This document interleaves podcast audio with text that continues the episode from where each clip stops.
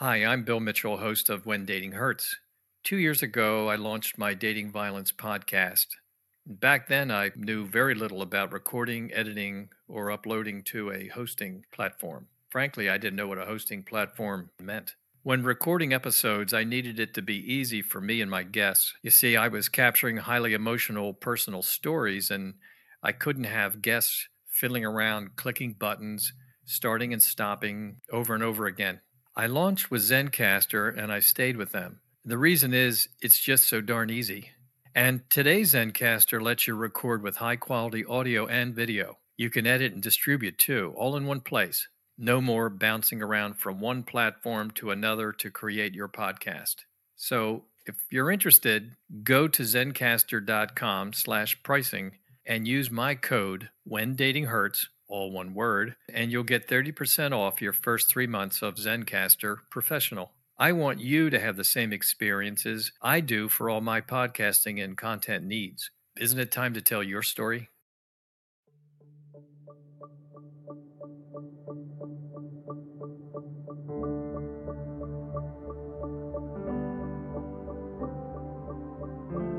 I'm Bill Mitchell, and this is When Dating Hurts, a podcast dedicated to my daughter, Kristen, and all women taken from us before their time by the epidemic known as dating violence.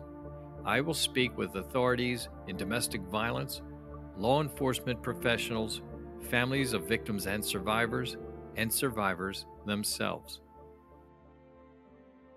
The stereotype about dating and domestic violence is that it mostly happens in the toughest parts of towns and cities, the most depressed parts. And that's not true at all.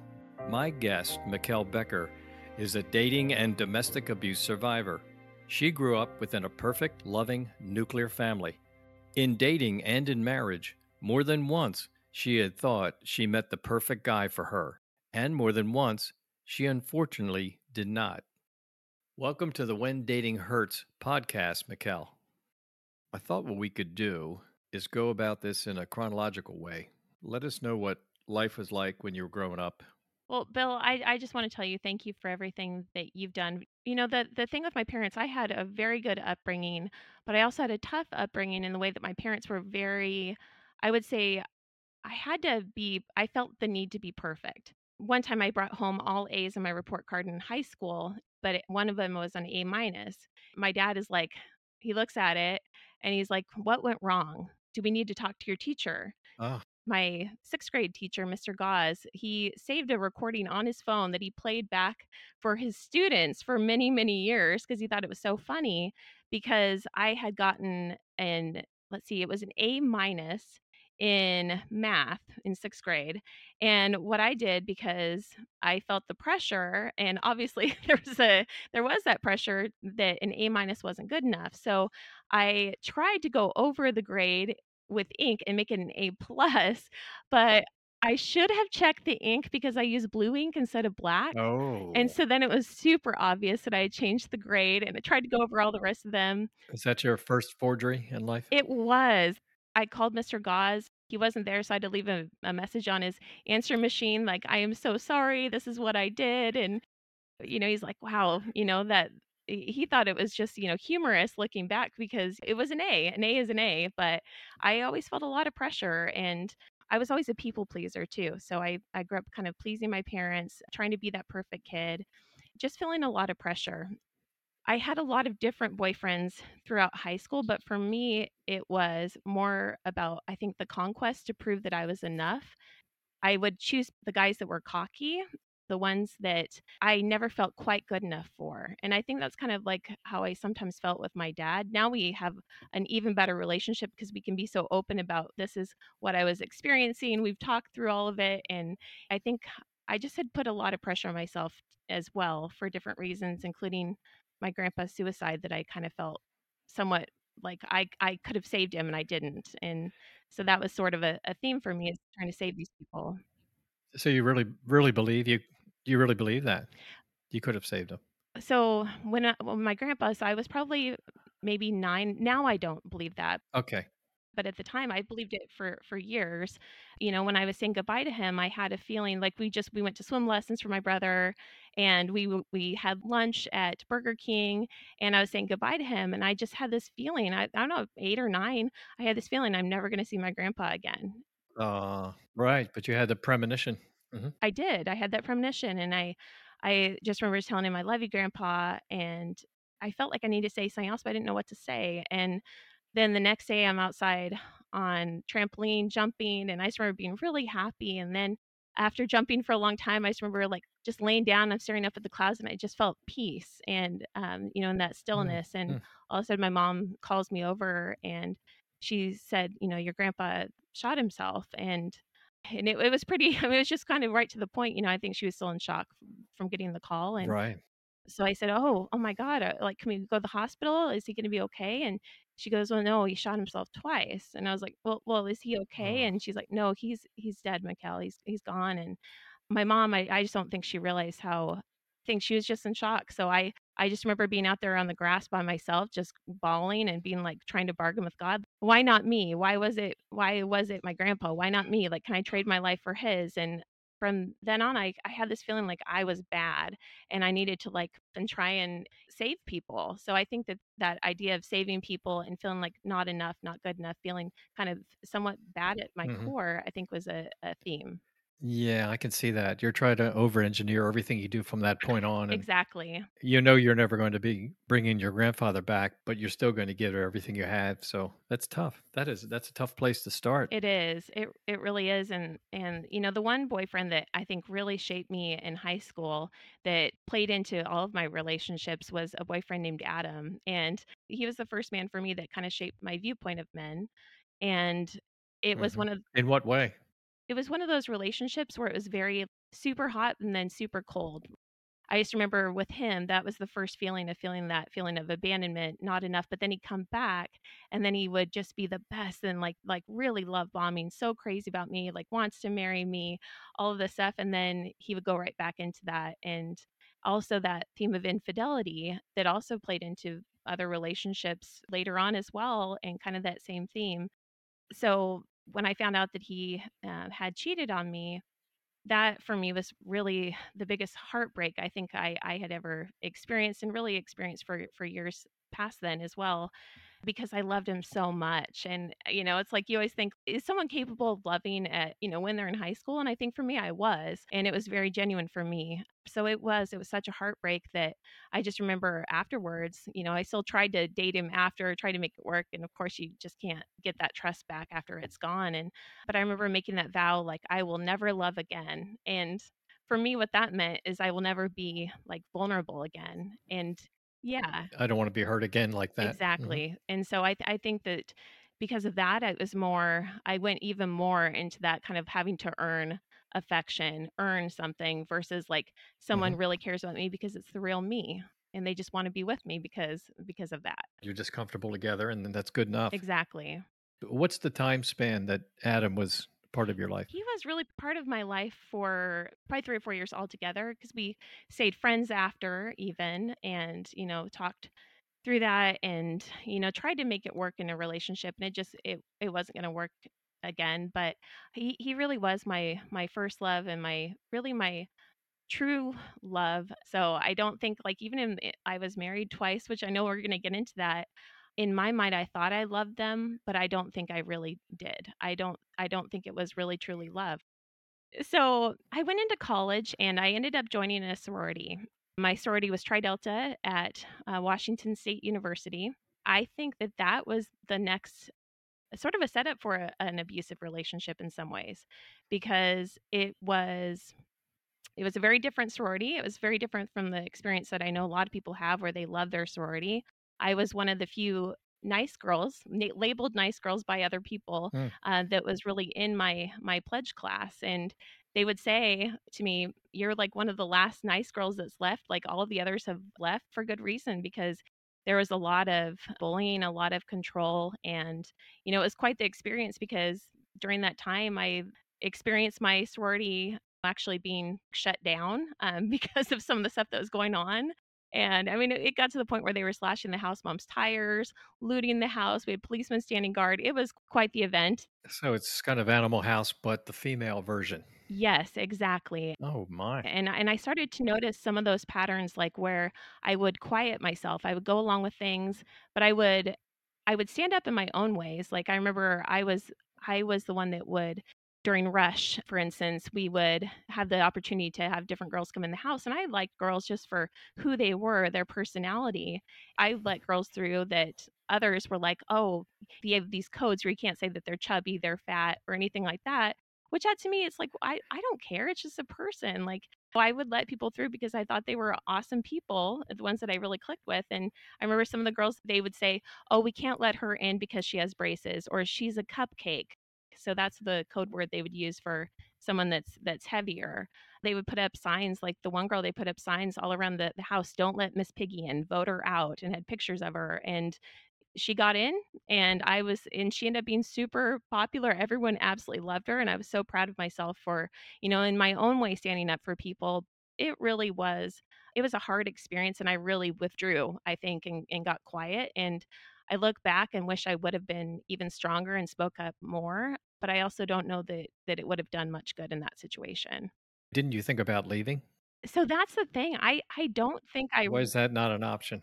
I don't think that I realized I had my own voice and my own rights. Like, I remember talking to people. I would talk to the president of our sorority and, like, talk to her about, "I I'm not feeling comfortable," and I would let people persuade me. So my parents were persuading me to stick it out and to stay in there, Oh, and the the main leader of the sorority was, um, persuading me. So I I just I was trying to please other people, and I and I didn't feel that I had the right or ability to get out on my own. I and I think that's something I've come into more and more and more is realizing I need to do what I know is right for me, even if other people, including those I care about, don't don't understand it. it's just amazing how in one of your emails to me, you talked about yourself being naive and vulnerable and gullible. Yes, And I see it coming through even in this instance exactly. Where you're on this path and it's like you just think that this is what you're supposed to do somehow and like you don't have options. That's exactly You can't it. you can't bail out of this thing. Yeah, that's exactly it. So you run into some guy who's really bad news at some point. When does that come along? yes. By the way, I had gotten mo most gullible in high school, I was voted that. I didn't understand it at the time, and I think it literally goes back to yeah, like, my dad would always tell me, "Guys will do anything, say anything, be anything," you know, in order to get what they want, and only now looking back can I see how clear that was. So, I you know, I I think I was set up to fail when I met this guy. I'm going to call him Voldemort. For anyone who has seen Harry Potter, read the books, he who must not be named, but I'm gonna name him Voldemort. And how old are you when you meet Voldemort? I was 20. So, and I was married to him when I was 20. I wasn't even 21 yet. So I got married to him within 3 months. I think it was 3 months from physically meeting him. Are you still in college? It must be in college when this happens. Yes, yep, I was in college, Okay. yeah, and I had just gotten 3 months and you marry this guy. Yes, I'd just gotten out of the sorority and, you know, we still had, like, the X Tri Delta parties and stuff like that, and but I was kinda moving past that because I was just I was just really over the whole thing, and I you know, I felt like he came in at at a a time when I was really vulnerable because I was kinda making this new start, starting off on my own. I always had someone to direct me. My dad was that strong director of my life, I think, in a lot of ways when I was growing up, and then it kinda became the sorority as well as my parents, and then it transitioned into Voldemort, kinda took over my life in his own way, but he came in literally as that Prince Charming that guy I had had always waited for and longed for that was gonna make everything right, like that Disney fairy tale prince.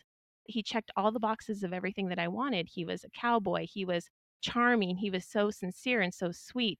He was deep, I felt like, you know, he could talk about these things that he went through and what he learned from it, and it felt in so many ways like the perfect deal. Looking back, I see little red flags, but I was I was pretty blind to it, and again, naive, vulnerable, and gullible. When you talk about red flags that you maybe saw but didn't interpret correctly, what would some be that come to mind? One time he took me on a motorcycle, and I was always afraid of being on a motorcycle because my parents had always warned me, you know, after being in, in accidents of their own, you know, to be really careful. And so I told him how, you know, I'd go on the motorcycle, but we need to drive really safe. And he ended up going 150 miles per hour on this thing at one point in time. And I remember being terrified and just like, Were you on it with him when he did 150? yes, I was on it with him. Yikes. Yeah, That is terrifying amazing. And he's just laughing. And then that's how he is, is he will find a way to make anything like that, find a way to make it funny or like, oh my God, I was just joking. It, it was nothing. And so th- that was a red Yeah. red flag. There were different things with women looking back. There were some big ones. I can't believe that I missed them.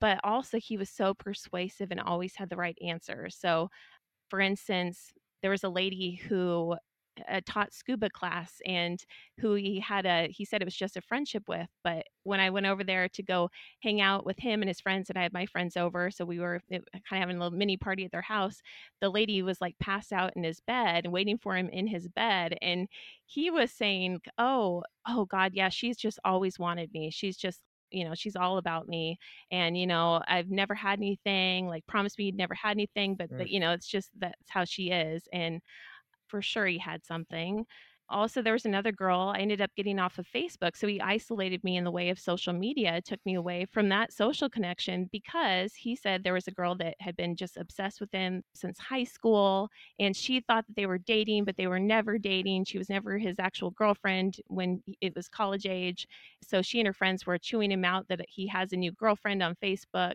that she's just obsessed. And looking back, I have no doubt that she was actually dating him, and I was the other woman, and I didn't even know it. And he persuaded me that I wasn't. Ugh. Another time, he punched a hole in the wall, and it was because I was at a party with some of the ex Tri Deltas, and I don't know what happened. I think that I think it was one of those situations where I may have been drugged because I just remember you know, at that point in time, I, I drank very rarely. I didn't drink a lot. And so I just remember sipping a drink. And the next thing I know, I remember running down towards my house and I'm just crying. And I, I was crying in my room and uh, he was trying to call me. And I just remember like not answering the phone. Just, I'm just, and I'm crying and I don't even know why I'm crying. And I still to this day, I don't know why. Mhm. But he came in the room and he thought that I had done something with a guy or that a guy had done something to me. And he, so he said he was so mad that that's why he punched a hole in the wall. He made up excuses for this that it was because he wanted to protect me and he wanted to get back at whoever had done that to me to put me in that place and where I was bawling on the bed. And so those were some red, red flags. And another one that I missed was him. He had a cross tattoo on his arm, and uh, I asked him about it, and he said, "Well, p- part of it was light. Um, I think it was like a lighter green. Part of it was darker." And I asked him what it meant, and he said that the cross is like him that there's a lot of light and good to him but also a lot of dark and you know there's a dark side to him as well i remember like getting this weird eerie feeling about that but then also once he talked about it he could kind of like talk it off as you know not that big of a deal so there were those were the main red flags The red flags, were they in the three months period or is this once you were married or a mixture? Uh, those were during the dating period. But to think about this and put it in perspective, it also everything else was so good. Like he was so fun. We had such a fun time together. He was so charming. He was just so affectionate and would tell me all the time like you are perfect you're perfect just the way you are i just love the way that you look like exactly as you are like so uh, giving me these words of affirmation and as a words of affirmation person he was very good Mhm. at doing that and so i felt those red flags seemed you know even though they are huge and glaring now and i can't believe i went through with it he did these things like that nobody else had done you know when i was sick bringing me over this whole sick package and trying to to nurse me back to health and doing these things that yeah that that really kind of swept me off my feet So that one came to a halt. Well, you were married. How long were you married? I was married for about three years, and as soon as I married him, literally that night, everything started to change. Like, I just remember going to bed, and it was like, so he talked me into eloping, Ah, okay. and I can't believe I did that either. But for me, as being this good Christian girl, I first of all didn't feel like I had kind of rededicated my life to God and like I'm going to be a kind of that renewed virgin kind of thing, like where I'm, you know, saving myself for this, you know, whoever I'm going to marry. And with Voldemort, he talked me into doing stuff before I was married. So I felt guilty. And so I think he used that piece as well as, you know, saying things. I remember before we got got married, he said, you know, like a prayer of kind of dedicating his life to God and because it was really important to me that I marry a Christian so he you know I talked to him about God because I was just very much very passionate about it and so he said the said a prayer with me you know dedicating his life to God like God forgive me of my sins like I believe in you that kind of thing and then literally the day we got married he talked me into eloping I also didn't feel like I had a voice there to say no. I could have said no, but I also felt like this guy's perfect. Like why, you know, I I silenced that Mm-hmm. voice. It's just I quieted it down and once I was married to him, like that night, that affectionate part of him, that part that was just so attentive, it started to wane and I started to see more and more and more of his anger come out after that and more of his his true colors and so those things started to emerge and I remember you know, hearing on a podcast where I heard you first speak, where you talked about how when you met your daughter's boyfriend, you just had this feeling like, I wouldn't want to, you know, mess with this guy. Wouldn't want to tangle with that guy is exactly what I thought. I, I just pictured fighting with him. I mean, I'm shaking his hand and I've been around him for maybe not even minutes. And I, I had never had that feeling before. Yeah, that's like not a normal feeling. And I, I remember as I was thinking about talking today, I was thinking about with Voldemort, one of the feelings that I had. So this is on our our, our honeymoon, our hmm pre-honeymoon. Um, after we got married, we went to the coast, and I remember looking. We went to the state park, and we were over there, kind of overlooking on the the cliff. And I remember not wanting to walk out on the edge of the cliff because I thought this guy's going to push me off. He's going to push me off. He's going to kill me. Like, hmm what in the hell? I I where did that come from? I've never thought that about anybody before, but I remember literally thinking he's gonna try and kill me. Such an odd thought, but it was a premonition, I think, of seeing that's kind of his heart, hmm that's his true hmm heart, and Uh, so more and more stuff came out. Him being a Christian, he supposedly within, uh, not even 2 weeks, he he got over that, right? Oh, yeah, he was well over that. He's like, "Yeah, you know, I actually don't believe in God. Not only do I not believe in God, I I" he went from, like, just kinda, like, not caring to, like, completely Mm. against it, like, very atheistic, and, uh, which was a a big deal for me because my faith was so important to me, so that was really distressing. Also, you know, the part where he Did he tell you that the cross on his back was actually a letter T and uh, that was a fake too? Could have been. I I I yeah, it really could have been, and I think, I you know. know, it's it you know, he you know, it's interesting because like, his this person that was very close to him within the family later told me different things, and she said and he later admitted to, that he had catered his whole social media, his whole persona to exactly what I wanted, and he was after me for what he thought would be a lot of money because of who my dad was Oh, how about that? he didn't know I would be making only $1,200 a month for many years after college, like, I was not making the big bucks. That's interesting in the world of gaslighting because that's the nature of the Gaslight movie. It, wa it was all about somebody Yeah, messing with someone's mind so they could get to the money. And then here your life was a reenactment. How about that?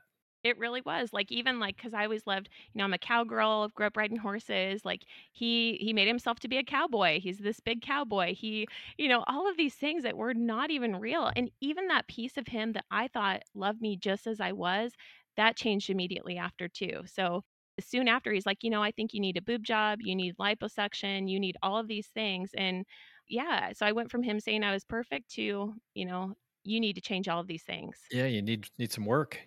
Yeah. Yeah, and I I look back at myself and I'm like, "God, you know, I I I can't" but I was so I don't know, I was just vulnerable, I was insecure, and I wasn't confident in myself, so I always felt like I wasn't enough, so it kind of confirmed, I think, that underlying belief I that I had, and without even mm. realizing that I had Ugh, it. that is just so devious, insidious. You know, it's just that somebody would put in that much work to just, you know, like figuring out a part and acting it out perfectly. And that's what he did. I mean, he had the whole thing, he had it all propped out. And, Mhm. It's it's very interesting with him he's a chameleon, and I think people like him can be chameleons, like, where they they morph, they change into whatever it is. So, you know, now he has it with the new person he's married to, he has a completely different persona, uh, completely different, and and I and it's so convincing, I think he almost believes it himself, where he, with me, was this fun, outgoing, just really seemingly kind, charismatic guy.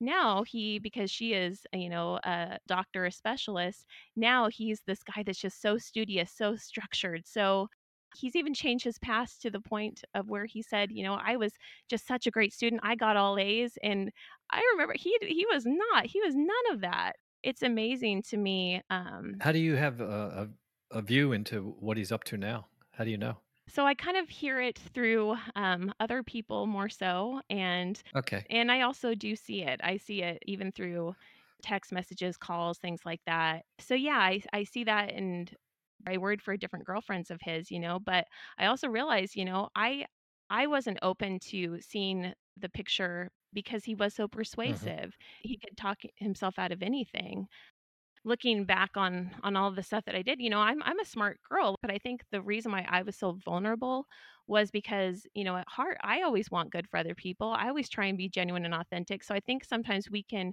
project things about ourselves onto other people. There's no doubt about that. Yeah, That if you're trying to be a certain way and you feel, for the most part, good about the way you're, the way you are, and the way you're trying to be, that others maybe are the same way. And if they're projecting that, then you think, "Wow, this is great." You know, we're joined at the heart and soul, and this is great. And exactly. you don't realize that other person over there just sizing you up. So you're just sucked right down the drain with that person. And then, like you say, once you got married, you know, eloping, Mhm. um, you know, all of a sudden Mhm. it's like, okay, we don't have to, all the trappings can go away. You can start to take the mask off. And so that one came to a screeching halt. What, what was the final straw on that one? What was the bottoming out moment for you? Or was it just accumulation of so much baggage? So when it started to really turn is when I started to go to counseling and so the first glaring thing that ha- I mean just like where it's like this is non-negotiable was one day uh, we were in the apartment. I think I was getting ready or doing something in the other room and I heard this just this like kind of like screaming kind of yelp. It was the sound I'd never hmm heard. Uh, we had two pugs at the time and so I just ran, you know, instinctively just ran as fast as I could into the to the other room and I see Voldemort perched over top of our pug Bruce, and he had his fist up Oh, and had him held down on the ground with his hand over the dog's throat, ah, um, over Bruce's ah, throat. And I just remember like screaming and just being like, "Oh my God, what are you doing?" And I scooped Bruce up and he, you know, is like, I, I, I don't, I don't know. And I go, did you hit him? Do you, you hit him? Like, and he goes, no, no, I, I, so basically he was making excuses for it. And then eventually when it came down to it, as he's now crying, I've never done that before. I've never done this. He said, you know, I don't know what came into me you know, but Bruce wasn't looking away from me. So this goes into that kind of dominance line of thought of training, though it's gone way beyond it at this point because it's gone to the point of punching a dog because the dog won't look away um, when you look at hmm them. And I was just horrified. And I, I can't remember timeline wise if it was right after that I left, but I do know that there was a period where I did leave, took the dogs with me, and he persuaded me to come back by it was through tears through crying through i will never do this again i decided okay this is it i one last chance you cannot ever do this again to him if you ever touch the dogs again i it is absolutely over i'm calling the cops i am done it's over. He agreed to that. Uh, soon after that too he he started to persuade me and he's the type like where he kept up this part of him that had that good persona just like that person i'd first met where he had you know supposedly changed turned over a new leaf and he became that person again and so he persuaded me like you know we should think about having a kid you know let's let's let's think about this and so because he had shown me that he was changing i was like oh god okay you know and again i kind of went with someone else's wishes above my own because I always felt like that's what I needed to do was like make other people happy and put their wishes above, above myself uh, and their feelings. And right as I found out I was pregnant, it was like, and I had feelings about it, but didn't know for sure. That's when I was like, uh, I need to get back on birth control because started things started to show again where I'm like, uh, uh-uh, uh he is not changed. He is not changing. I remember we were going out to my parents' house and it was a snowstorm and we stopped at the store because my mom had asked, Can you guys please get this on your way home? And I still had literally like my beach clothes on because I had been in mm, Miami and, you know, I had nothing with me. And and he orders me to go in and go get this milk, go get the things that we needed. And I was trying to, you know, saying like, please, I, I don't want to. And he, I felt, you know, he pushed me, bullied me into going and doing this. And he, in the snowstorm, stops in the middle of this like bridge area where on both sides it's kind of a blind spot where, and there's very little room for someone to stop. And he stops in the middle of this bridge in this blind spot area and will not move the car out of that stop position until I say I'm sorry. Oh, And so I'm terrified, I'm crying, and I wasn't going to say I was sorry because I wasn't sorry. And then eventually I'm like, okay, I'm sorry because I literally thought I, we were going to get hit and die, which I, yeah, Yeah. I, Yeah. it, it would have been bad. The lesser of two evils. Yes. Yes, exactly. And you know, it's and I think he, you know, of course he was training me to not stand up for myself. And so when I finally was pushed to the point that I did stand up for myself, that was a, a big no-no on his end. So that was that threat of violence. So from there, I'm pregnant. Um, So you did get pregnant with him. I did. I was already pregnant by that time. Ah. I thought, hey, I need to put the brakes on this. And I am so grateful, though. I, I my daughter is now 13. She is the Okay. best thing to have ever happened to me. And I mean, truly, the best day of my life is the day she was born. So I am so grateful for that. But I, at the time, it was so stressful, and it only honestly got worse from there. Even more stuff started to come out. And, um, you know, at the time, I went to a dog training school for a few months, is the very start of the pregnancy. And that was one of the best things for me because that time away gave me time to to breathe and time to have perspective and to realize all of the things that I'd been missing about myself because I had given up on so much of myself for this person. And you know, and while I'm there working on bettering myself, he's up in Canada just partying it up. I wouldn't hear from him for I think he called me twice the entire 6 weeks I was there. You Oh know, my. it's he was just really having a great time and I think that was the start of his infidelity. When he came back, essentially, he would be out partying, wouldn't get in touch with me. I finally started to tell my parents what was going on. So that was that was absolutely key was opening up and being honest about, you know, what was happening because I wanted my parents to like him so much and I felt embarrassed. I felt ashamed, so I held that stuff in and you know, the day I finally spoke up to my parents about what was going on, they validated every single thing that I I was experiencing. So my dad actually went and we talked to Voldemort together, met at a park and said, you know, this is not right. You can't treat her this way. These are the things you're doing. These are the things that you need to change. We started couples counseling at this really great psychology center at Washington State University. The head psychologist lady comes in and she's talking to me and I'm, you know, kind of tearful and, you know, just trying to, you know, say what I'm feeling. She's like, You're good. She goes, This isn't about you. She goes, She goes, Him, she goes, He'll never change. He's bad news. He is not going to change. You need to get away. She goes, I understand if you need to go through this just to see, but she goes, He's not going to change. I'm telling you now, like, he's not. Damn if she wasn't right. I've heard that kind of story before, by the way. The same thing, where it's just like the couple goes and they meet up with this counselor of some kind and they go through it. And on the way out, you know, the counselor grabs the woman by the arm. You know, it's never going to happen. You know, you can you can do this pantomime if you want, but this is done. You know, do yourself a favor, cut your losses. I mean, whatever she said was just you know, drop this guy like a heavy weight. Exactly. Yeah, and that was further validating because I I had been made to feel over time that it was all my fault. I'm not doing enough. I, it's me. And so I was like, God, no, it is it really is him. And I mean, it's just honestly enlightening to me. And for my daughter, I want to feel like I've done every single thing I can do, starting to do to instill boundaries. I'm starting to feel more confident about myself. I, I didn't walk away from it at that point in time because I still thought I haven't gone through the counseling yet. Like maybe there's something, there's some way. And of course, he's Some magical thing will happen. yeah, and of course, you know, he's trying to make it like, you know, I'm everything to him. He's nothing without me. So I feel sorry for him almost and protective of him. Mm. So, you know, I stay with him, but then it gets worse and worse. And I remember being pregnant. He wanted me to go out with his friends. So I went out downtown to just, you know, sit with them at a bar. Of course, I'm not drinking, but just to go there and meet his friends, hang out with them because he, as well as the next husband that we're going to talk about, both of them, even though they act confident, they really aren't that confident. Like they need someone at their side, that sidekick with them, Wow. like that person to, they want to have someone with them a lot of the time. And so he would pull me into these situations where I was like, I don't really want to go, but okay, I'll go. As soon as we walk into the bar, as loud as he can, he he goes, um, he goes, anyone who wants to can fuck my wife tonight. You guys can Oh, fuck my wife. And I was mortified and just like I guess so. That's yeah, and I'm freaking pregnant. Like I'm pregnant and how awful. And and for me, and I think it was because I was that girl who had rededicated her life to God and like being pure was so important to me that I think he picked on that. And so because I remember him saying like, "Well, why did you why did you even have that purity ring? Like, I don't care. You should have had as much fun as you wanted to before you met me." Like and so he diminished that. Um, you know, I'd written a note to my future husband, you know, that was nothing to him. I don't even think he ever read it. And you know, and from there it got actually worse. I remember one day he came home You know, I'm on, like, basically next to bed rest at this point in time because of different complications with the pregnancy, which I think a lot of that was due to stress. Mhm, yes. And I remember him saying, like, "You know, I am so sorry." This is like a two-hour talk about how sorry he is about all the things that he's done to me and how wrong he's been. And at the very end of the 2 hours, when I'm just starting to think like like, "Maybe he means this," he's like, "And, you know, I love you so much that I think that we should do swingers." Oh. and I was like, "What?" That makes sense. Yeah.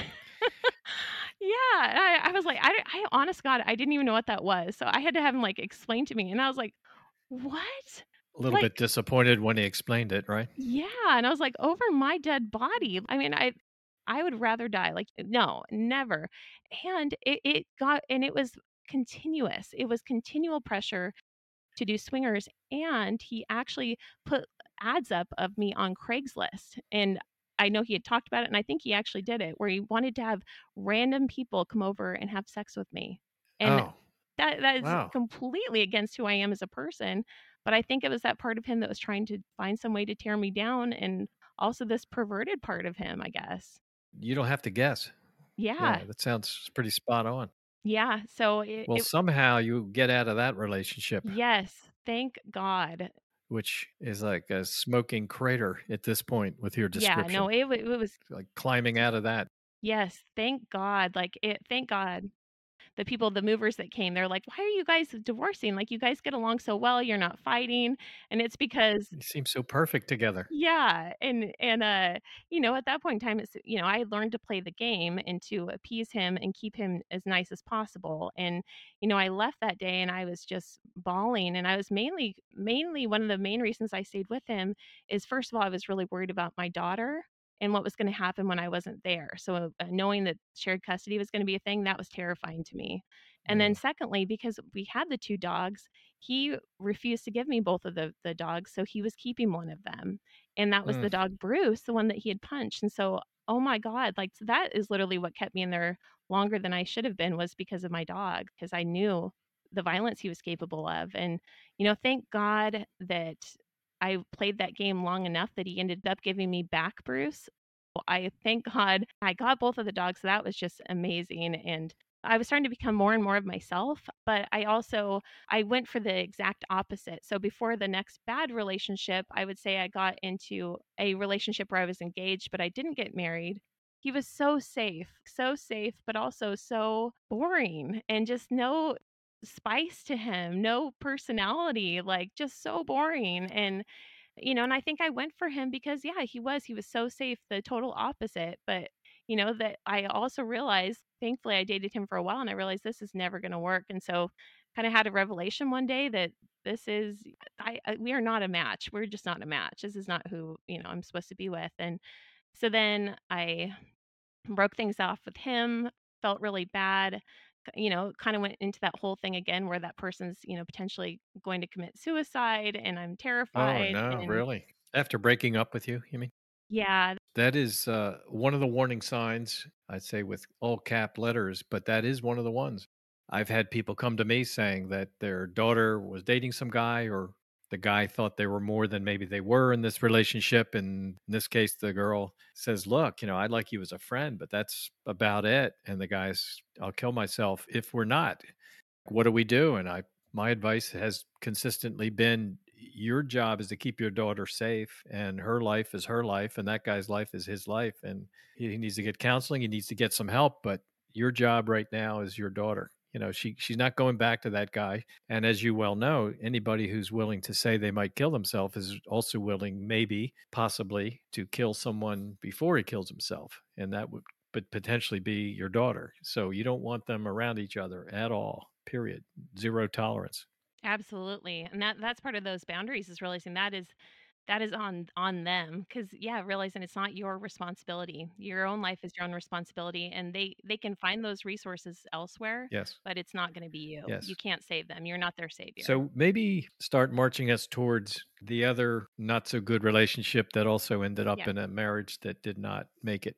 So, I was working for vetstreet.com at the time, and one of the things that they encouraged me to do was to write a feature story. It was on how to date online when you have a pet. Okay. And the reason why they did that is because I was so hesitant to date online because I was just scared, you know, never know who you're going to meet on there. I don't really want to do this, but I ended up doing it and I met someone who I thought was kind of the, a different Prince Charming, like a real Prince Charming this time, where he was so different from the Voldemort, the first husband, and he just he was very to the point. He wasn't charismatic in that way, but he was just very, I thought, very honest. Also, seemed very all about me, just very successful. He was an engineer in at Boeing and just, you know, seemed Mm, like this, you know, really a go-getter, had the first person ever to have gone and gotten his master's within this really short period of time, had to get a special exception.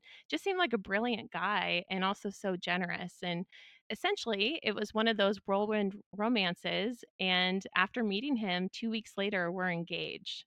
If you can believe it or not, it's terrible, So but beat your old record of three months. yeah, yeah, big time. Yes. And essentially, I ended up marrying him, and we're going to call him Kylo Ren. So, for anyone who likes Star Wars like I do, he was like Kylo Ren, you know, kind of related to Darth Vader. But unlike Kylo Ren, I felt like I could change him once I started to see those bad things come out. I felt like I could change him, sort of like Rey does in Star Wars, where at the very end of the movie, he changes, he goes back to the light side. I thought I could do that. I thought I would be like her. And, you know, I was the love of his life, but he never changed. And my daughter is the day that we left him, I remember feeling really bad, really guilty. And literally, we packed up everything that we had in our car and just left, never went back. I just remember her saying, Mom, why are you so sad? This is happy. It's good to get away from him. And, and I was like, I just feel really bad for him, Reagan. I just feel like I don't want to hurt anybody or to have left anybody bad because of me. And and she's like, you know, he's like the Grinch, but he's like the Grinch that like never came down from the mountain. And Mm, she's like, you, we tried to be the people that, that brought him down and we did all the things to, you know, to make him try and be kind and to, you know, to be with us, but he didn't want to. He wants to stay in his own mountain. And man, is that true? Like he just, everything is about him. It's about control. And I remember from the very start, he gave me the heads up like, hey, I, I have some things that people might think are OCD, but I have them under control now. So it's like certain things like where you know, you can't ever take your purse, your shoes, anything into the house. You couldn't, no dogs on the furniture. So that was like, hmm, the dog thing. I was like, I don't know how that's going to be, but okay, I guess they can have their dog beds right next to the furniture. Like he kind of had these rules. It was like a handful of rules, but those just expanded and expanded and expanded. And I realize now that I thought I was being kind and I thought I was trying to be understanding of this OCD that he had, but really I was enabling him to be abusive and enabling this. I was making it worse by accommodating him in all of mhm. these ways. Well, so besides th- those things, you know, which are kind of a pain in the neck but don't sound so bad, what other things came later in terms of just little rules and regulations and things that you're like, wow, this is like a prison camp with this guy? When I was first with him, similar things where he things seemed fun with him, but then it started to become more and more strict and he started to become more and more critical and controlling. He's a very critical person. So that's another sign I look at in people as I look at how do they talk about their friends or my friends behind those people's backs. And he would talk shit about everybody, including Mm, his own friends. And always had different things he liked to pick on people. And that's kind of how his family talks their type of conversation is like making fun of people, making fun of situations. So, and also kind of like encouraging him to be so critical and to be such an a hole because, you know, they think it's funny. And so his friends think that he's funny, but then that's that's actually not him being funny. That's real. That's that's the real him there would be little things like where he would with me when I would go out with his friends, he'd be like, "Stop doing that with your hair. Stop doing that. Like, why are you doing that?" So he is just controlling, starting to be controlling then. And I remember talking to him about that, like, you need to leave me alone, like on that stuff. And so going into this relationship, I felt like I was going to handle everything so much better because I had found my strength coming out of that relationship with Voldemort where I was strong. I was I would stand up for myself so much and I I really found my strength from that first relationship. So I brought that into this relationship which in a lot of ways I think I protected Reagan from anything because that was like a no-go. You couldn't do anything to her. I also basically realized that I I think I had a false sense of security in that way where I would address things and think, okay, because I'm addressing things, things are going to get better. Mm, mhm. But he liked to fight. So that I, I would say that like he actually enjoyed fighting. So anytime I like like the arguments? yeah, he really liked the arguments. Like Yeah. it was it was fueling for him and it was, you know, another way to kind of pull me away from other things and other people and get me all to himself again. Like for instance, my parents will say when Kylo Ren would come up for Christmas and stuff or any holidays, they don't remember one day where he wouldn't find something that he would just be pissed at me for and would have to pull me aside for and then just critical, critical, critical and controlling the way that I ate and controlling if I allowed Reagan to have dessert. It very much about food. It was about what we ate, the way that I looked, the way that I dressed, in the way that I behaved around other people, like to the point where I started to make it started to make me feel self-conscious. And so I would call him on all of those things. It didn't get better. It just kept getting worse.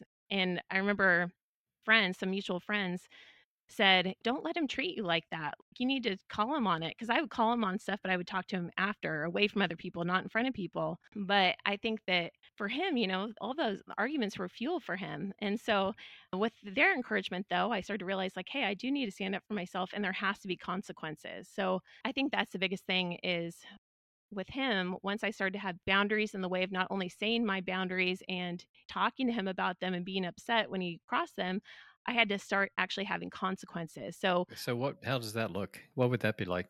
so it would be like, okay, if you're going to talk to me this way, if you're going to call me names anymore, I'm not going to go with you on the ski trip with your family this weekend.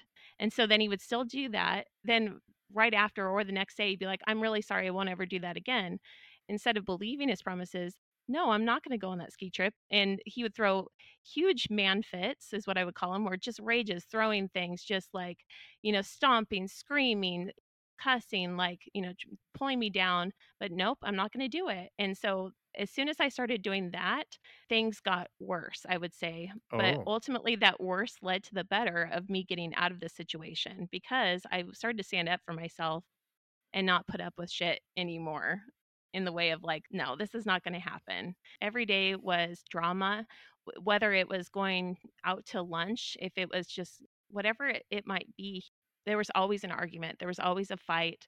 I never felt like enough. I was not myself at all with him, even as much as I tried to retain that.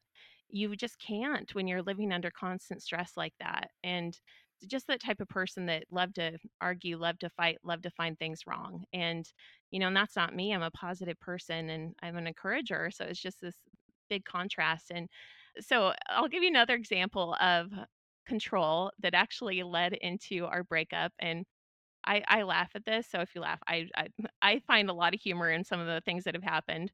much funnier as time has passed, I'm sure. Yeah, in hindsight, it's like, wow, that's yeah, it's it's funny. But go ahead, t tell me. So before we go into the funny part, I do want to say a couple more things just to give you an idea of kind of how he was. The other thing he would control with me was whenever we would have a fight, I would try and like, you know, when he would start yelling like that, I would try and walk away and get some space, let him cool down, cool down myself, gather my thoughts, come back. He wouldn't physically let me leave the room. Oh, And he would say, "We are going to talk this out." And I didn't realize until I started going to counseling again in that situation that that is a form of control. That is a form that's on that the wheel of violence and control is not letting you leave freely. And so he wouldn't he would hold me or he would block exit points. And once I realized that, I said, "You can't do that anymore. That's a boundary you can't cross." But I didn't realize that actually was a, a form of domestic violence right there. yeah, it's it's bigger than it looks, yes. It is. And then one of those times when he said that he was trying to block the exit point, he was arguing with me again at my parents'. I just tried to walk past him and he pushed me. And he said it was because he was just trying to jump forward to try and block my way through the doorway. But he pushed me so hard, I fell all the way back, like hit my head on the ground. And my brother, my dad, you know, in other rooms, because it was at night, it was so loud. They were like, uh, Keller, are you okay? And I just was like, what happened? And I knew if I told them exactly what happened right there, that everything would be over. And I wasn't sure that I was totally ready for that, I guess. And Mhm. so I did say, you know, that he was trying to block the exit, wasn't letting me go. And so I just ran into him so hard that I fell over, which doesn't make any sense, but I let that be what it was. And this is after him crying and crying for hours about that he's so sorry that he did that.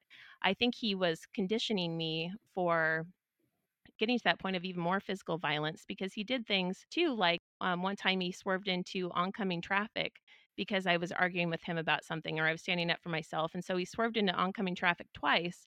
And so I saw car headlights coming at me just to make me stop. And I called 911, but he took my phone away. So I didn't have access to my phone. And so I'm trying to call 911 because I, you know, after that relationship with Voldemort, I'm like, this is never going to happen again. And I, I, you know, it was one of those situations where then he hung up, but I didn't know if the police were coming. So we drove around the car for hours. Fortunately, they didn't come because I would have told them what had happened. I wanted them to come. Yes. And when I would cry, or if I would have a facial expression that he didn't like, he would just yell at me. And so I would be crying, and rather than than caring or just give me space, he would just keep yelling at me. And so for me, yelling is a huge trigger. And I realize even after that relationship that if someone yells, I immediately kind of shut down and I go into that frozen Mhm. fear mode again. And so there were a lot of things like that that were starting to escalate, and including things like if I would go in the other room and close the door, he would bust through it. He was going to break through it. And so, you know, throwing his whole body. Those things started to happen. As I'm trying to figure out, okay, what what's going to happen with this relationship? Is it is there any point of this working out? And ultimately, um, when I talk about the part about things being funny in hindsight, one th- other thing that he controlled is he would never let me fart in front of him, which that sounds so crazy. but he would never like if you know and it's like you are living i was with him for like five years you know you're gonna you're gonna toot at some point in time and but he was just horrified about this my mom actually we had this whole running joke where we had a, a fart machine that my mom had and so she would hide it and like we liked at the end we were i definitely agree that we were doing a little bit of torture with him because he was so it was just so annoying at that point in time but so we would do the fart machine and my he's like oh my god your mom's so disgusting she really needs to see a doctor. And then eventually we told him you know it was the fart machine and yeah i literally had never farted in front of him and so at the end I remember I was like vacuuming and I just I was like kind of praying and I just remember having this feeling like, you know what? I just need to be myself. That's all I need to do. Cause I was like, God, what do I do in this situation? And it was like, just be yourself. So I'm like, okay. You're vacuuming. You're vacuuming Yeah, and vacu- praying vacuuming and same time. praying. And so That's good. I was like, all right, all right, God, I'm gonna be myself. So I right after that, uh Kylo Ren is is making food in the kitchen, making dinner, and I had to toot. And so I was like, you know what? I'm just gonna do it. So I did. Here it comes. Yeah, and and he just immediately is like, "You shit your pants! Oh my god, you shit your pants!"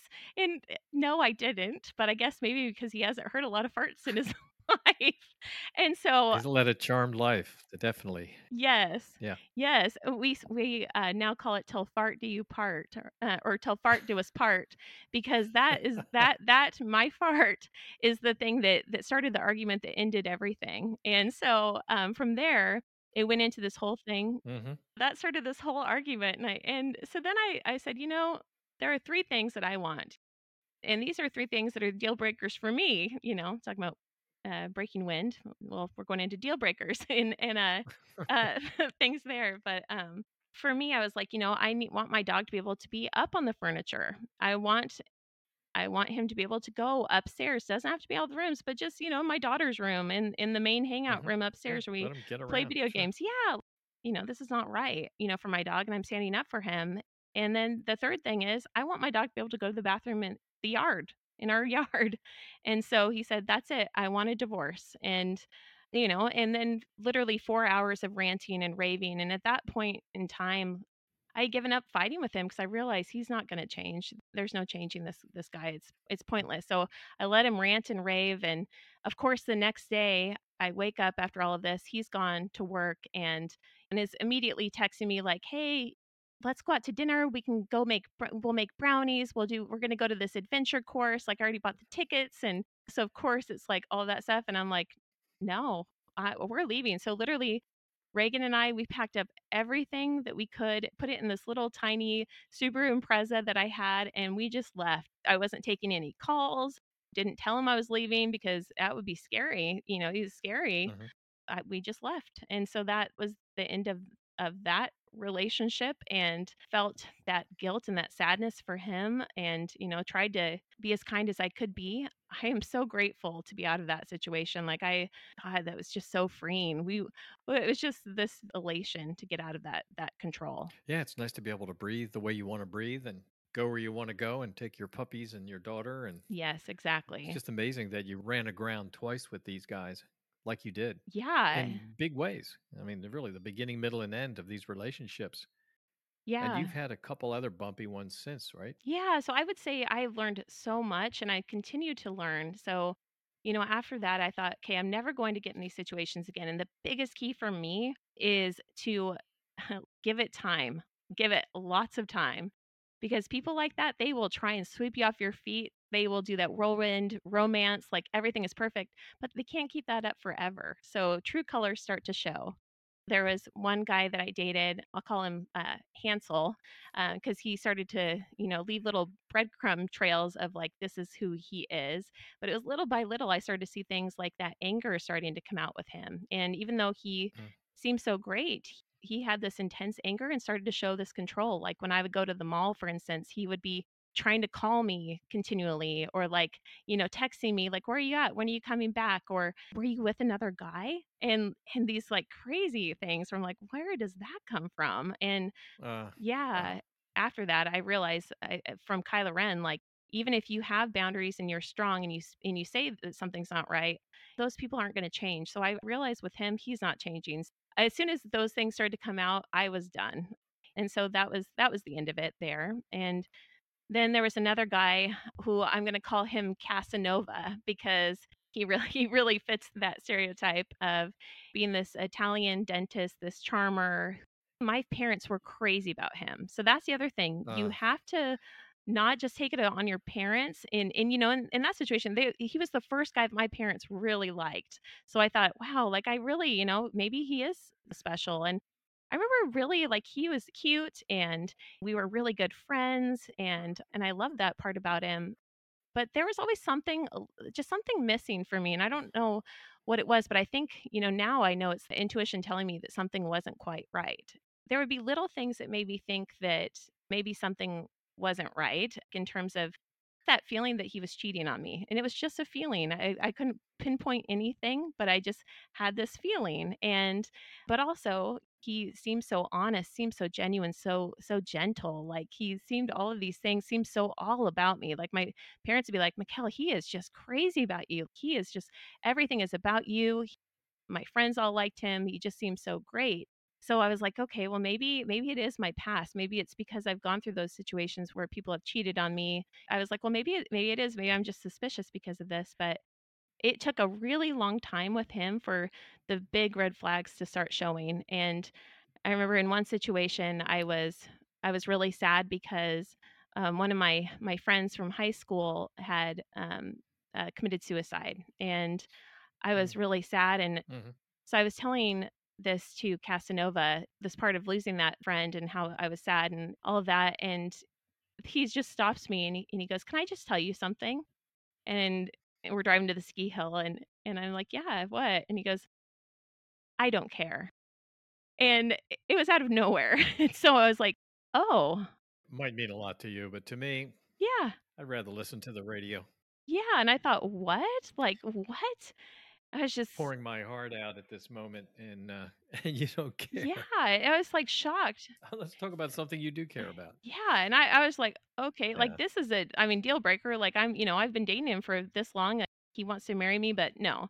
Like, if you're gonna be like that, like, I'm done because I've learned through experience, like, you don't tolerate put up with stuff like that." So, If it's important to me, it should be important to yeah, you. yeah, and I'm Yes, just especially something that important. exactly, yeah. You wouldn't have to explain that very much. So, but for Casanova, as it is with so many guys like that, they find a way to to then explain it. So it's so then he's explaining that, oh, wait, I just said that because I can't I can't fix it. As a guy, I want to fix things. I can't fix things, so it makes me sad.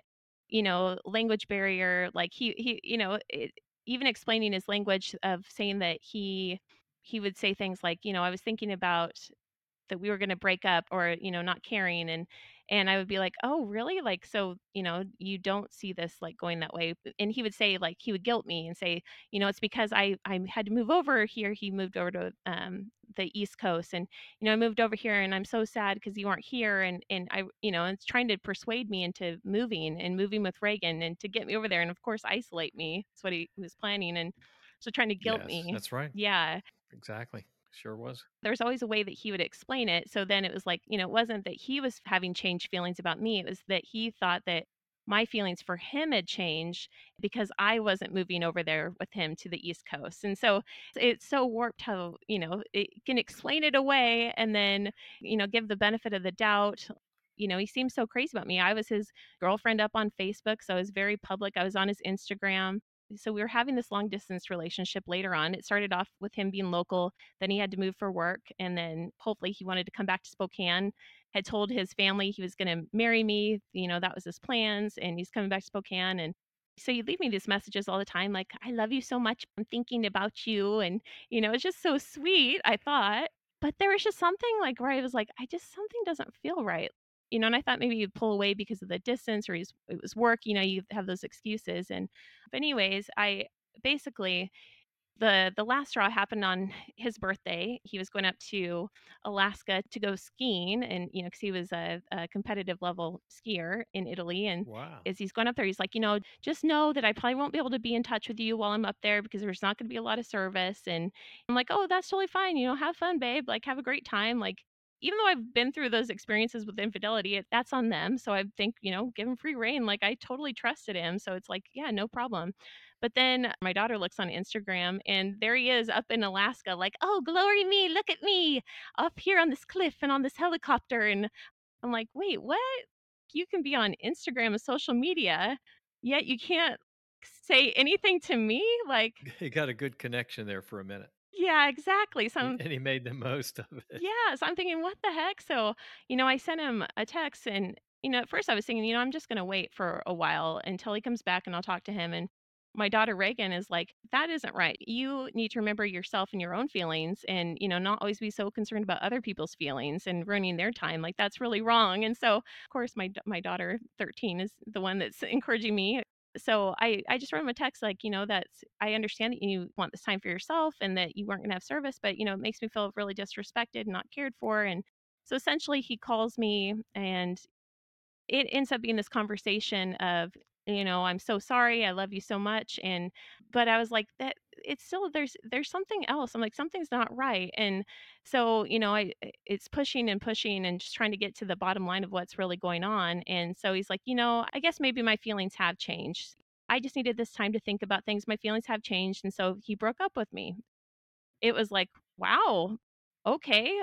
You know, at the same time, I'm like, "Well, a as much as it hurt, it also was like, okay, that's a relief because I don't have to be in this limbo place." And you don't have to be a detective anymore trying to figure out why Yeah. you expected something was wrong. Sure. I was like, "Okay, I'm just done." And and once I'm done, I'm done, and that's how it is in these situations. So once I'm done, they know, you know, there's no getting her back, like, once she's made up her mind. And the same thing with him, I'm not gonna go back to him after he's broken up with me, but so grateful to have gotten out of that and and grateful for listening to my own intuition, which has has really saved me a lot, and including with a another guy who I went on a a date with, a friend. It was one of those situations where you would think it would be ideal, where it's a friend sets you up with this guy that's so wonderful, and but for whatever reason, I just I had this inkling that there wasn't something quite right there. And it you know, and he said little things like that he likes to go out to the bars a lot, and I thought, "Well, that's not really the kinda guy I want." Or, you know, he would say that, you know, his main thing for work is that he wants to retire early and, you know, just, you know, be able to find something on the side, like making something for Amazon, and that's been another theme with a lot of guys that I've dated or, you know, they wanna retire early, and, you know, I think You they wanna get rich quick and and bail out. Yes. So I remember thinking at at the time, you know, 'cause he was he was cute, he was nice, he was you know, he had all these things, and I thought, "God, I'm being a little maybe I'm being a little too harsh on people right now." You know? Maybe I'm being a little, you know, too judgmental, but I thought, "No, you know what? I I need to just, like I just need to make decisions now, and I need to say, like, if he's not what I'm looking for in all of these ways, like, I need to listen to those red flags." And I'm so glad that I did because that guy ended up in the Huffington Post Really? after our date. Yes. Fr my friends that had set me up on the blind date, they said they contacted me after and they're like, "Yeah, it's probably a good thing that that didn't work out for you." Uh, What was he infamous for? um, for also infidelity. So he had been, uh, weekdays with one, uh, weekends with the other, and had this whole all of these different things going with both of them, and so, yeah, that would have been another situation where But I mean, how did he wind up he wound up working with Huffington or or what he was doing wound up in a story in Huffington? What do you mean? Yep, what what he had done ended up in a story, and it was with this girl But I mean, who who wrote the who wrote the story? so the the the girl that wrote the story was the one that that later found out after she tagged the guy online on Facebook, then this other girl reached out and said, "Hey, I'm dating that guy too." Like, and so basically then they both found out we both are dating the same guy, and with him, he would have been one of those guys you would have thought, you know, he seems so he's such a nice Sure, yeah, guy, yeah. but God, listen to those inklings, listen to that intuition. That just validated for me, like, thank God I listened to that intuition with him, and I didn't dismiss those little red flags because those little red flags are only going to get bigger over time. You're in a nice relationship now, right? I mean, it's Oh my god, I am in the best relationship of my life. I started to date him exclusively right at the start of May, um, somewhere around there, and official boyfriend, girlfriend in in June 8th, and, you know, it's been one of those that's been a slow burn, but, like, the best burn ever, like, where it took him a long time to tell me that he loved me and for me to say it back, but Mhm. it's, like, the most genuine love, So you're at about 7 months at this point? Yeah. Yeah, eh, almost yeah. 8, okay. Okay. Yeah, and, you know, my family really likes him, and it's the 2nd person ever that my family's really liked, so I know, I know. So with with him, he has been very honest and upfront from the very start, and I think that's I've done the same with him too. So anytime that something bothers me, I will talk to him about it, and it's not only that he listens and is kind to me about it, it's not yelling, it's having an adult conversation and working on it together and actually caring about my feelings, but, like, things change. So if there's ever been anything that I've had any concern on or vice versa, like, we talk it out, and then we both make those changes, and it has taken him a while took him a long time, it was, like, September before he told me that he loved me. For me, that's a big deal because every other guy has tried to say it so soon, so fast. We've really been taking our time, and he's just a best friend to me. I just enjoy him as a person, like, I really respect him, enjoy him as a person, like his friends. You know, the way that he is behind his friends' backs and behind his family's backs, that's the way that he is all the time. You know, I like that he's just upfront and honest, and so I see this person that that is genuine kind of all throughout, and there's no pressure, no push to, like, we need to mm. commit, make this, you know Not shoving timelines in your face and saying, "Well, you said we'd be doing this by now and this by that," and that's nice. Exactly. That's nice. That's what you need, Yeah. right? Yeah, I really do. It it's comforting, and it's comforting to actually have someone care about me for me, and, like, that's been the biggest thing I think with, you know, reading a lot more about emotionally immature people is I think I always felt like I had to be enough for that person or I had to do something to make them happy, and it was about them, and it's just we're just being, you know, it's Mhm. just being together, like, it's just to just be, and, you know, to realize he likes me for me, and, you know, I don't have to change, he doesn't have to change, I'm not trying to change him, he is who he is, I am who I am, and I think that is really exceptional too. Mhm. We just enjoy each other, and so it's really nice to have it be healthy. sounds and it sounds very genuine, you know, it I understand what you mean about feeling with the other people where you have to kind of create this version of yourself, and you have to let parts of yourself go. You know, you have to say, "Well, I can't do that, and I can't do that, and I'm more comfortable doing this, but I can't do it because I don't want an argument," and so now it's pretty much you've found somebody who is kind of your emotional equal, and, you know, you don't Mhm. have to tippy-toe around at times and Yes. dress a certain way or do whatever you have to do. I mean, you can just just do what you would do, and and it just kinda clicks, right? Exactly. Yeah, it's just easy. It's ju it's been easy from the start, and it's stayed easy, you know, and even when we've ever had anything that felt hard, you know, it's like we've talked through it, and it's actually gotten better, and I think that's it's been an authentic, genuine, real relationship, and for him, he he does things without me asking or expecting, and he's so humble. So anytime I try and tell his family how great he is, he gets embarrassed, which is the total opposite of that narcissistic kind of personality where it's like, "Yeah, like, you aren't doing enough of that. You need to tell me" you know, it's it's all about them. Like, with him, he he minimizes, you know, the the nice things that he does. I'm glad you're at that spot, and it's just it's interesting because it's like I I felt so bad as you were taking me through all those things.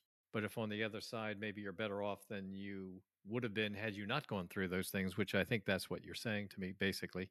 You know, Mhm. so it's uh, you're truly a case of what doesn't destroy you makes you stronger, and you know now you're a pretty powerful lady, and that's great. Thank you. Yeah, yeah, it's obvious. I do feel strong, you know, it's pretty cool now to be able to stand up for myself and to not let them bully me. I'm not gonna let anyone ever push me around again, like, that is for sure, and Mhm. I'm not gonna let myself be put in that situation, and so I'm happy, really happy that I can be where I'm at today, Mhm. and feel like I as much as it's scary to kinda share these stories, it's, like, very vulnerable, like but it's real, like, that's just, you know, that's that's where I've been, Mhm. and and yeah, where I'm at now is is definitely well worth that journey to get here. Well, I can tell you, Mikkel, I really appreciate you stopping everything you're doing and to tell us about some of the really hardest and most personal times in your life to come on the When Dating Hurts podcast and share all of that and talk about it. And it takes a very special person to want to do that. Mhm. People like you who are true survivors, they have so much that's got them pinned down and then they start to finally figure their way out of it in your case a couple of times because it, what was coming at you was different it had a Mhm. sameness but it was very different you know the tactical parts of it were different but what was really going on was still a, a campaign against you Mhm. using yourself against yourself you know using your innocence against you but here you are at this point you know you understand it better than you ever did and you explain it very well and I think for people listening in who are in their own spider webs that someone spun for them and they got caught up in, and they get caught up in them innocently enough, those people need to know they're people like you who are really people like them, but you're you've graduated. You know, you've made it all the way Mhm. through out the other side, and you know, I would want them to know that they don't have to stay where they are, that there are ways out of it.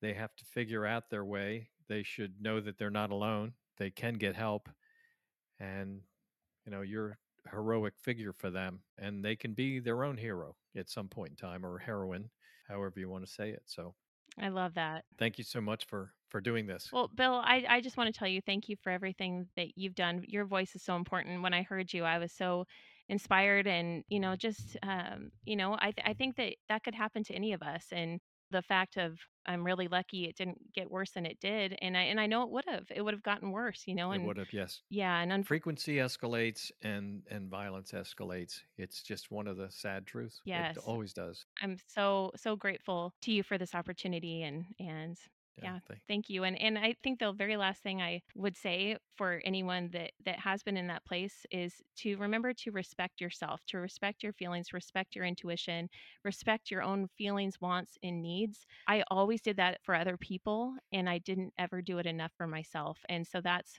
where I'm at now is really doing that for myself and that has made such a huge difference for for me and really for all of my relationships. They've all gotten better because of me doing that for for me. What you were doing is what anybody would admire you for, which was you're really looking out for everybody else. But Mhm. at the end of the day, it doesn't really work for you. It doesn't really Mhm. work. So exactly. I'm sure you still look out for other people, but you now include yourself in that thought process. That's really breakthrough stuff. I mean, you can take that from here on and teach others. One thing that runs true through every survivor I've talked with is that they were taken advantage of because and I mean I don't know them so well, but what I've heard is that they seem like they're all really nice people and innocent and trusting and maybe a little naive and the person on the other side of it is none of those things. You know, one of the breakthroughs for me and there've been hundreds of them since my daughter was killed, but one of the breakthroughs was reading something Mhm. that said that the people who are perpetrators, the people who do what they do, it isn't by accident. It is a planned thing. It is a practice thing. So that somebody who's maybe now getting into their 20s who's been doing this type of thing to other people, these abusive people, by the time they Mhm. get in, they've had a lot of trial and error. You know, they see that, hmm, send her a couple dozen roses that ought to do it. And then they'll have something else tomorrow, and maybe they'll borrow money so they can take you out to breakfast and maybe lunch and dinner. And it's like, wow, nobody ever did that for me. All the love bombing that you're referring to. And those things just, they all score. They know how to call the plays and they know how to score. And you're on the other side of it interpreting, but unfortunately, interpreting through a very naive lens. Because in a way, you're thinking, wow, I can't believe what this person's doing. And my next thought is, you shouldn't believe what this person's doing because it's not real. But you don't know, especially you don't know when you're in your teens and maybe into your 20s, unless you've seen the act a few times and you had seen it enough that you didn't have to think that hard to know that something about this is just not right. It's not ringing true. Mhm.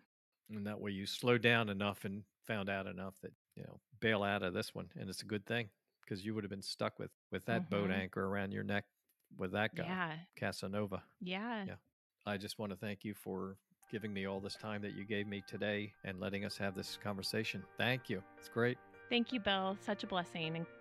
I'd like to thank my guests and my listening audience for their support. It is clear our listeners look for and play survivor episodes above all others. They get caught up between the forces of good and evil, all the time pulling for the moment a victim becomes a survivor. I am open to other victims and survivors who want to join with me on the When Dating Hurts podcast. We can shine a bright light on the epidemic of dating and domestic violence. We can improve lives and save some innocent people from a lifetime of broken dreams. If you want to tell your victim or survivor story, please contact me at Bill Mitchell at WhenDatingHurts.com. That's Bill Mitchell at WhenDatingHurts.com.